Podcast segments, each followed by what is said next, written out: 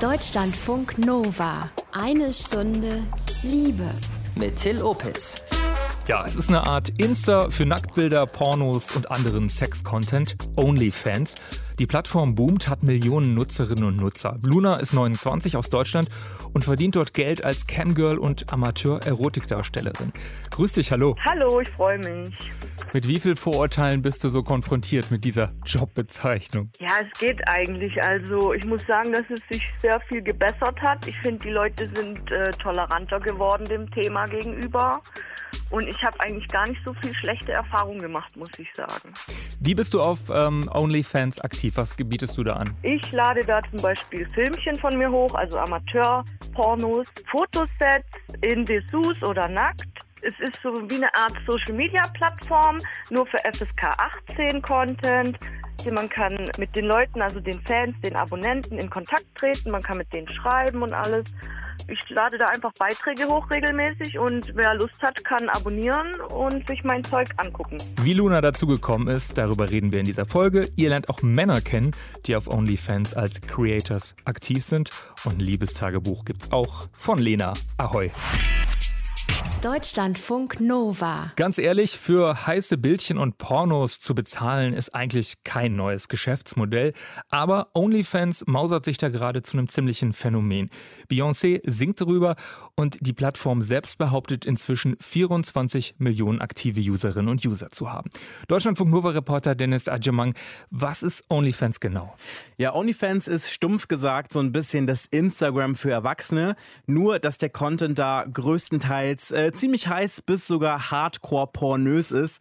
Außerdem muss man in den meisten Fällen dafür bezahlen. Preistechnisch liegen die Abos monatlich bei etwa 4 bis 5 Euro, also beziehungsweise da gehen sie los.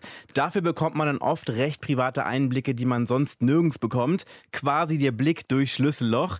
Das trifft gerade irgendwie auch voll den Nerv der Zeit. Deshalb gibt es auch noch äh, viele andere Anbieter, wie beispielsweise Just for Fans oder Patreon, die nach demselben Prinzip funktionieren. Content mit Bezahlschranke. OnlyFans ist in diesem Bereich aber so am bekanntesten. Mhm. OnlyFans ist aber jetzt auch nicht nur per se für Pornoinhalte, ist kein reines Pornoportal. Nee, letztendlich gibt es da wirklich alles. Fitness-Instructors, Autorinnen oder Köche, die da Rezepte promoten. Alle, die mit ihrem Content halt Geld verdienen wollen. Aber das Ding steht heute halt vor allem doch eher für Sex-Content. Okay, und was für Leute sind da so anzutreffen? Das ist wirklich total bunt gemischt. Also auf der einen Seite hast du da die wirklich üblichen äh, Pornostars, mhm. die bei OnlyFans und Co. halt einen weiteren Vertriebsweg gefunden haben. Dann hast du da aktuell aber auch viele Promis, die für Cash freizügige Bilder von sich zeigen. Und äh, seitdem Ex-Disney-Sternchen Bella Thorne da innerhalb von nur 24 Stunden angeblich wirklich eine Million US-Dollar verdient haben Krass. soll, eifern ihr da gerade wirklich viele äh, B- bis Z-Promis nach. Da herrscht gerade wirklich so eine richtige Goldgräberstimmung. Aber viele auf OnlyFans sind einfach Normalos oder Amateurpaare, sowas. Ja, das sind die meisten der sogenannten Creators. Einer von ihnen ist Martin aus Mecklenburg-Vorpommern. Er hat ein Profil bei OnlyFans, auf dem er erotische Videos von sich teilt. Das macht er aber nicht nur, um Fett Kohle zu scheffeln, sondern um zum einen seine exhibitionistische Ader zu leben und zum anderen halt, um seinen Puppy-Play-Fetisch zu präsentieren. Ähm ähm, Puppy Play, das ist dieses, dieses Human Pet Play, dass du halt eine Hundemaske trägst dabei. Ist gerade auch sehr populär, also ziemlich stark im Kommen. Um sich und seinen Fetisch auszuleben, ist das Internet wirklich ein guter und vor allem ein sicherer Ort, findet Martin. Mhm. Er trägt in den Videos Maske, warum das? Ja, das ist zum einen Teil dieses Puppy-Play-Fetischs und äh, auf der anderen Seite ist es natürlich auch, um sich ein bisschen sicherer zu fühlen, weil er dadurch halt einfach nicht erkannt wird. Also er fühlt sich richtig safe in dem Zusammenhang. Ja, OnlyFans das ist halt ein sicherer Raum für mich. Also wenn ich da Videos von mir hochlade, dann bin ich entspannt, ich fühle mich sicher. Das macht, glaube ich, auch dieses Gucken von den Videos aus. Du siehst, dass du entspannt bist. Und das macht, glaube ich, auch diese Faszination aus. Du, du hast die Pornostars, du kannst dir im Internet irgendwelche Pornos von jedem, jedem angucken, aber wenn du jetzt halt so einen privaten Porno. Ich finde das viel interessanter und viel prickelnder. Denn OnlyFans versuchen halt wirklich über Technologien zu verhindern, dass Leute Screenshots machen oder Videos mitschneiden. Aber das gelingt nur zum Teil. OnlyFans-Inhalte landen trotzdem ab und an mal auf irgendwelchen anderen Pornoseiten. Danke Dennis über das Geschäftsmodell von OnlyFans, Just for Fans und Co.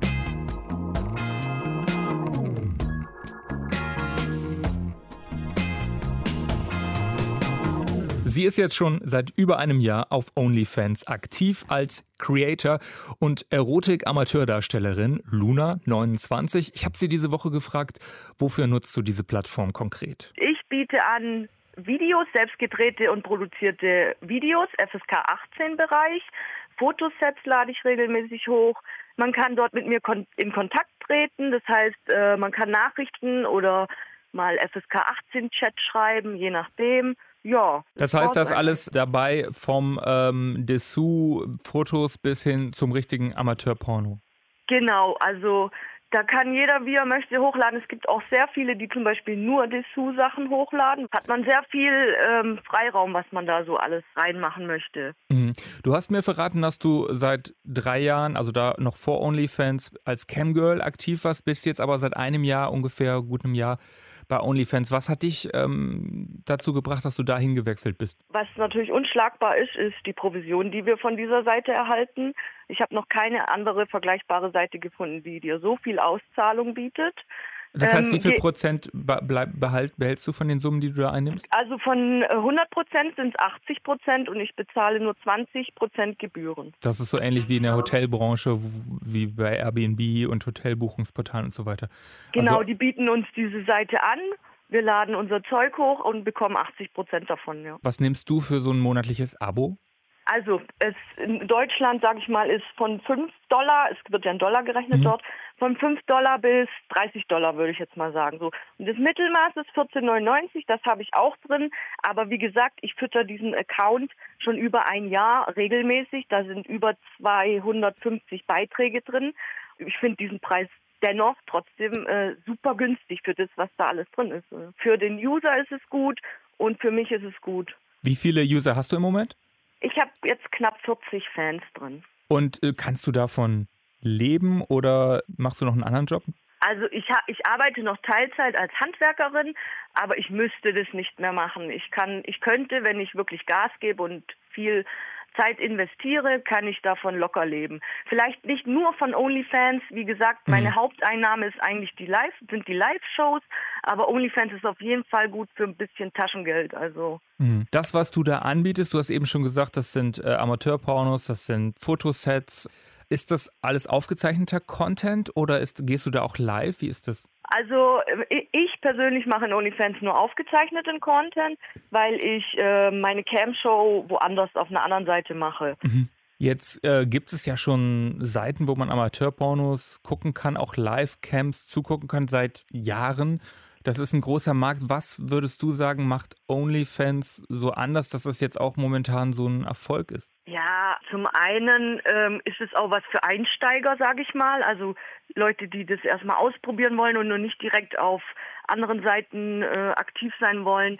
Der Vorteil ist natürlich, dass äh, nur die Abonnenten dein Zeug sehen. Also vorher sieht da gar niemand was. Nur die Abonnenten, die dich abonnieren, können dann quasi das konsumieren finde ich am besten von allen Seiten, weil es einfach einfach ist. Mhm. Du hast mir im Vorfeld gesagt, es ist auch nicht nur, nicht nur ein Vertriebskanal, es ist auch eine Form von FSK 18 Social Media, wenn man so will. Was, was ist das Sozialmediale an äh, OnlyFans? Also es ist eigentlich genau gleich wie Instagram, Twitter oder Facebook. Du kannst auch Umfragen starten oder eine Story reinknallen, wie bei den anderen Sachen auch. Nur ähm, kann man da Sachen hochladen, die bei den ganzen anderen Seiten verboten ist quasi. Weil du musst ja auch explizit. an den Jugendschutz denken. Darf man ja alles bei Instagram zum Beispiel nicht. Da ist ja Nacktheit absolut nicht erlaubt. Und da kann man das halt schön ausführlich machen, sage ich mhm. mal. Wie interagierst du mit der Community? Also ist es vor allen Dingen über Chat oder wie hast du mit den Kunden zu tun? Also das ist schon fast familiär eigentlich auf der Seite weil die eben jederzeit schreiben können. Ich kann da jederzeit antworten. Ich muss mir keine Gedanken machen, oh, äh, darf ich das schreiben, darf ich das nicht schreiben. Ich kann schreiben, was ich möchte eben durch die Beiträge, die können diese Beiträge auch liken oder einen Kommentar drunter setzen, dann können die mir auch sagen, hey, das fanden wir zum Beispiel super toll, das hat uns nicht so gefallen, dann kann ich auch mehr auf die Leute eingehen, auf meine Community. Also es ist super familiär in OnlyFans einfach. Mhm. Jetzt sagt ja das Klischee, naja, das sind so schmierige Typen, äh, die äh, dann immer extremere Sachen da verlangen. Wie erlebst du das? Wer sind deine Abonnenten? Es sind die unterschiedlichsten Abonnenten da drin, vom jüngeren Mann bis zum älteren Mann. Es sind, ich habe zum Beispiel auch sehr viele Pärchen drin, die mhm. sich einfach ein bisschen ähm, ja, Anreiz suchen oder gerne Sachen zusammen gucken. Da ist wirklich von A bis Z alles drin. Aber gibt es auch diese fiesen Leute, wo du dann sagst, so stopp? Ähm, habe ich bei OnlyFans jetzt noch nicht mitgekriegt, aber dann einfach ehrlich sagen, hey, ich möchte das so nicht und dann ist die Sache auch ge geklärt, gegessen, sage ich mal. Also da musst du einfach stark sein und sagen, hey, sowas biete ich nicht an oder sowas möchte ich nicht und dann hat man eigentlich auch keine Probleme mehr. Sagt Luna, sie hat rund 40 Abonnenten auf OnlyFans. Ob sie als Frau da letztlich nur Männerfantasien bedient, wie sie das sieht, darüber reden wir später.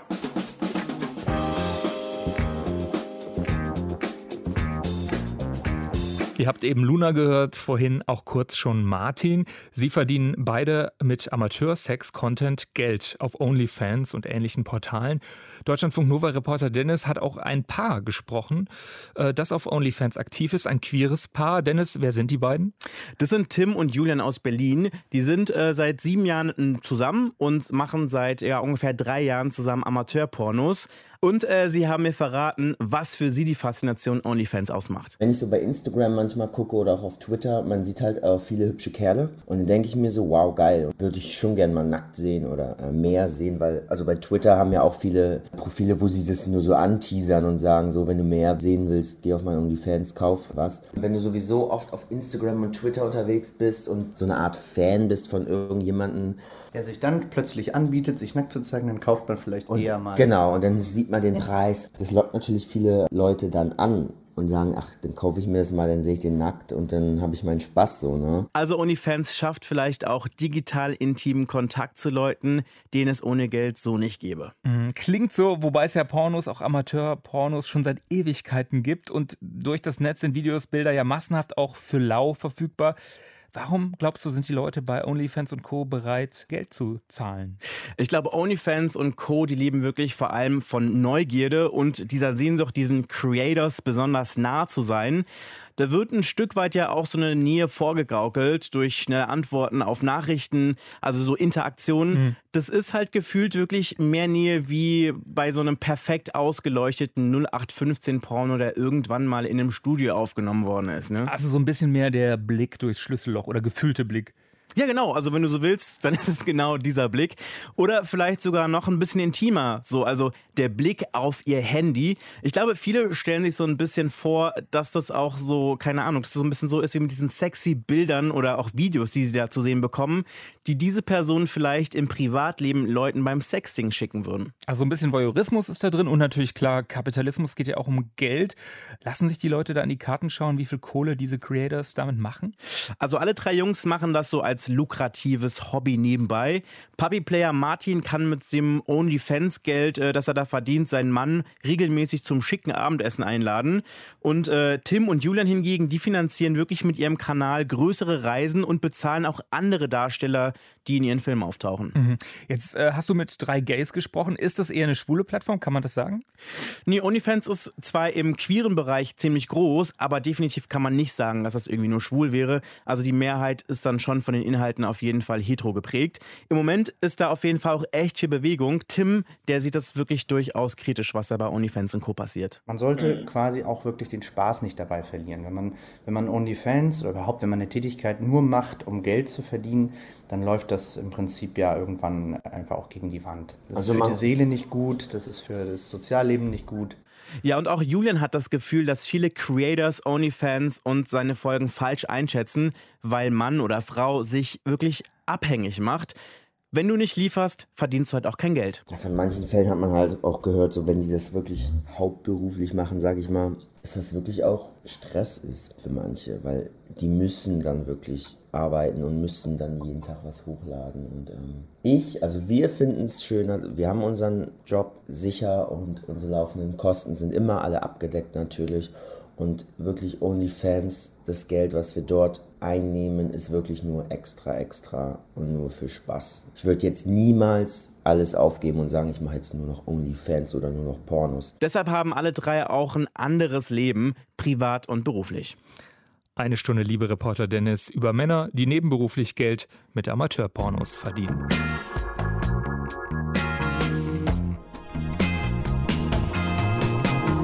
Ich fand's ziemlich verrückt. Luna ist nämlich eher zufällig ins Erotik-Business gerutscht über eine, Achtung, Flohmarkt-App. Heute ist sie Amateurdarstellerin, ähm, wie sie selber sagt, auf OnlyFans. Luna, du musst uns diese Geschichte erzählen. Wie lautet diese Flohmarkt-App-Geschichte? Ja, ich habe auf einer Flohmarkt-App Slips verkauft, also einfach, weil die mir nicht gepasst haben. Mhm. Und dann habe ich Anfragen gekriegt, zum Beispiel, ja, würdest du die denn nicht mal für mich tragen? Ist ja klar, für ein bisschen Aufpreis, warum nicht? Probiere ich aus, bin eh jemand, der gerne ausprobiert. Dann äh, kam der nächste und meinte, ja, könntest du mir ein Bild dazu schicken? Dann meinte ich so, ja klar, warum nicht, wenn das Geld stimmt? Dann kam wieder einer, ja, würdest du auch ein Video darin schicken, wie du es dir selber darin machst? Mhm. Sag ich, ja klar, probiere ich aus, warum nicht? Hab das dann ausprobiert und habe gemerkt, dass es mir total Spaß macht. Ich da einfach auch drauf stehe, dass, dass der jetzt da sich einen runterholt quasi auf diesem Video. Fand ich total geil. Und dann habe ich es einfach ausprobiert und war direkt Feuer und Flamme. Das heißt, du hast so ein bisschen entdeckt darüber, dass du auch Spaß hast, dich anderen zu zeigen. Ich, wenn man es hart sagt, als Wix-Vorlage in Anführungsstrichen zu dienen, ne? wenn man es brutal formuliert. Ja, da muss man auch Bock drauf haben, sonst bist du da fehl am Platz, sage ich dir. Also da musst du schon Spaß dran haben und du bist ein Sexobjekt. Also das will man ja auch. Muss man schon wollen und Spaß dran haben, sonst ist man da falsch in der Branche. Mhm. Und ähm, hast du das dann darüber erst entdeckt oder war dir vorher schon klar, dass du da ein sehr sexueller Mensch, sehr äh, ausprobierfreudiger Mensch bist? Also ich war schon immer, ich habe immer schon gerne Nudes verschickt und finde die Bestätigung einfach geil, dass der sagt, boah, du siehst wunderhübsch aus, schöne Brüste, schöner Arsch, finde ich einfach geil. Und ich war halt lange in einer Beziehung, wo ich auch treu war und der Partner das natürlich nicht will, dass ich mich so öffentlich zeige. Mhm. Ja, aber ich war schon immer sexuell offen, würde ich behaupten, ja. Und hätte wahrscheinlich auch schon früher angefangen, wenn ich nicht so lange in einer Beziehung gewesen wäre. Die dich dann so ein bisschen eingeengt hat. Ja, ich bin halt ein treuer Mensch und wenn der das nicht möchte, dann akzeptiere ich das natürlich auch, klar. Jetzt äh, sehen ja einige Feministinnen Tätigkeiten wie deine durchaus kritisch, ja, weil du Männerfantasien ja bedienst die Frau ist da nur Objekt. Du hast selbst eben gesagt, ähm, ja, klar ist man das Sexobjekt. Wie, wie siehst du das? Erstmal finde ich zum Beispiel Feministinnen, die nur am Mosern sind und meckern, oh, uns werden so viele Steine in den Weg gelegt. Wir haben gar nicht die Chance, irgendwie erfolgreich zu sein, bla bla bla. Finde ich furchtbar. Ich bin der beste Beweis, dass es auch, auch anders geht. Es ist ja so, wenn jemand was findet, was einem Spaß macht, er hm. dabei super glücklich ist und auch noch Geld damit verdienen kann und vor allem gut darin ist, dann kann jeder, ob Mann oder Frau, erfolgreich in dem sein, was er da macht. Du machst ja. es auf jeden Fall gerne, höre ich daraus. Und ist das für dich dann auch sozusagen was Feministisches, dass du quasi mit deinem Körper Geld verdienst? Ja, schon irgendwie, auf jeden Fall. Also bevor ich anfange zu meckern, kriege ich lieber meinen Arsch hoch und mache, was mir Spaß macht und mich glücklich macht. Ja, ich bin erfolgreich. Und du hast aber gesagt, es gibt für dich trotzdem auch Grenzen. Also ähm, du würdest keine realen Treffen machen? Nee, das ist auch ein bisschen beim Camgirl äh, so ein bisschen verpönt, sage ich mal. Also wir sind digital da. Und das ist eigentlich auch jedem klar. Klar wird mal gefragt, ey, können wir uns mal treffen oder so. Dann beantworte ich das einfach mit Nein, weil für mich ist da die, ich bin nicht im Escort-Bereich tätig. Jeder kann machen, was er will. Aber für mich wäre es zum Beispiel nichts. Mhm. Ich bin digital da und fertig. Also ist das Netz so ein bisschen Schutz und da lebst du das aus zu Hause in deinem Zimmer, aber eben äh, dann auch nicht mehr? Genau. Wie sieht es eigentlich technisch aus für deine Shows, für deine Videos? Was, was hast du da für ein Equipment? Ja, also auf jeden Fall eine gute Webcam, einen guten PC, Licht ist sehr wichtig mhm. und dann habe ich noch eine spezielle Kamera, wo ich meine Filme aufnehme. Mikrofon und natürlich ja, so ein ganzes Set eigentlich, wie ein Studio, nur äh, auf einer Amateurbasis, sage ich mal, bei mir zu Hause in einem Zimmer. Aber du hast da mittlerweile ein eigenes Zimmer für? Ja, auf jeden Fall. Brauche ich auch, auf jeden Fall, ja. Und äh, ein schneller Internetanschluss ist wahrscheinlich auch nicht schlecht. Ja, sowieso, ja. Luna 29 zu Gast in eine Stunde Liebe. Sie hat Spaß am digitalen Sexbusiness.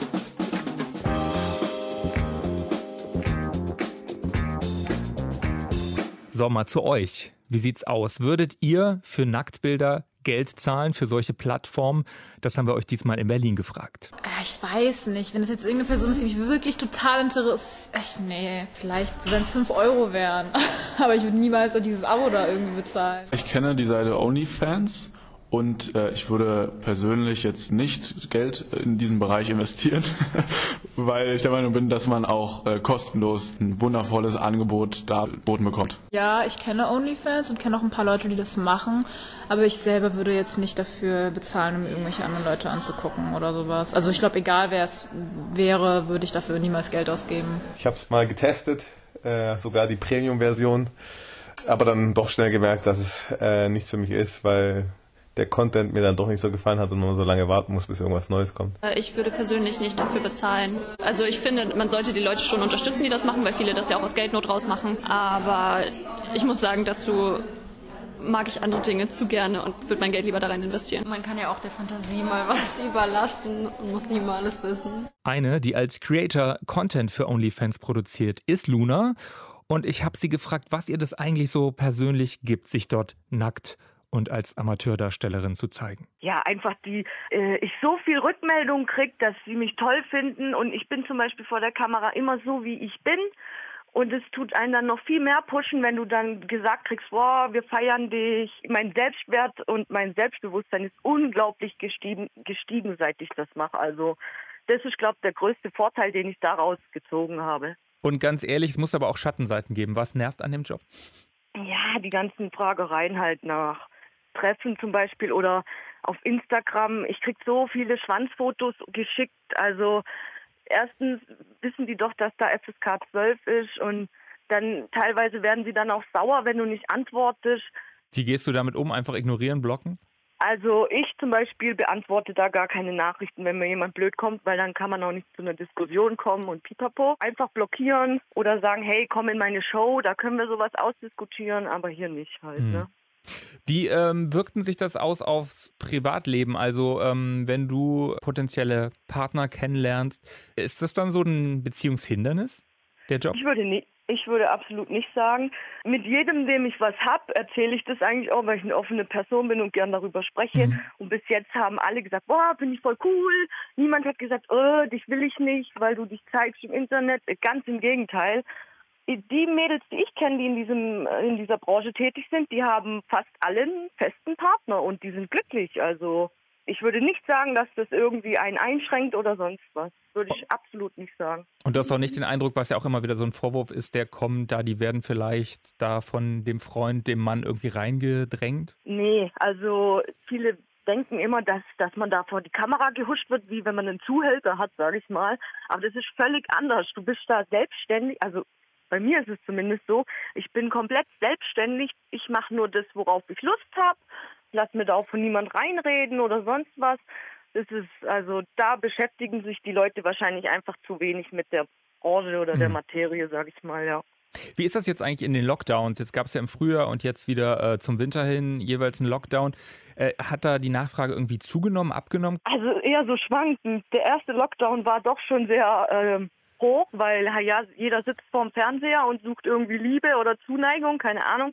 Der Umsatz ist gestiegen, aber ich muss zugeben, beim zweiten Lockdown hat man schon gemerkt, okay, die Leute haben vielleicht einfach Angst, Geld auszugeben oder weil sie halt auch nicht wissen, was Sache ist so wirklich. Und ob sie dann wieder Geld verdienen im nächsten ja, Jahr. Ja. Du bist jetzt äh, 29. Wie lange willst du das machen? Also eigentlich so lange die Leute Bock auf mich haben, muss ich ganz ehrlich sagen solange Sie mich noch gerne angucken, bin ich am Start, weil es macht einfach unglaublich viel Spaß. Je nachdem, wenn ich mal eine Familie gründen will, dann habe ich wahrscheinlich andere Dinge im Kopf, aber es dauert locker noch fünf bis zehn Jahre. Dann ganz herzlichen Dank, äh, Luna, dass du mit einer Stunde Liebe gesprochen hast. Ja, vielen Dank auch. Hat mich gefreut, auf jeden Fall. Das war Luna, die als Lunatic Minx unter anderem auf OnlyFans Sex-Content anbietet. Das Interview mit ihr habe ich diese Woche aufgezeichnet.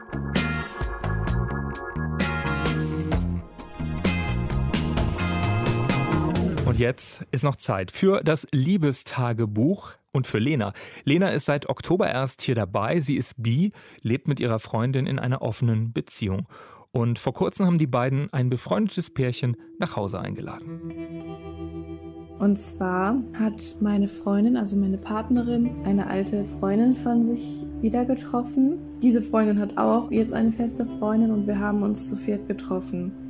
Das sind einfach zwei sehr, sehr nette Personen, mit denen wir uns sehr gut verstanden haben. Und auch schon beim ersten Mal, als wir uns getroffen haben, gab es da so eine gewisse Energie irgendwie zwischen uns.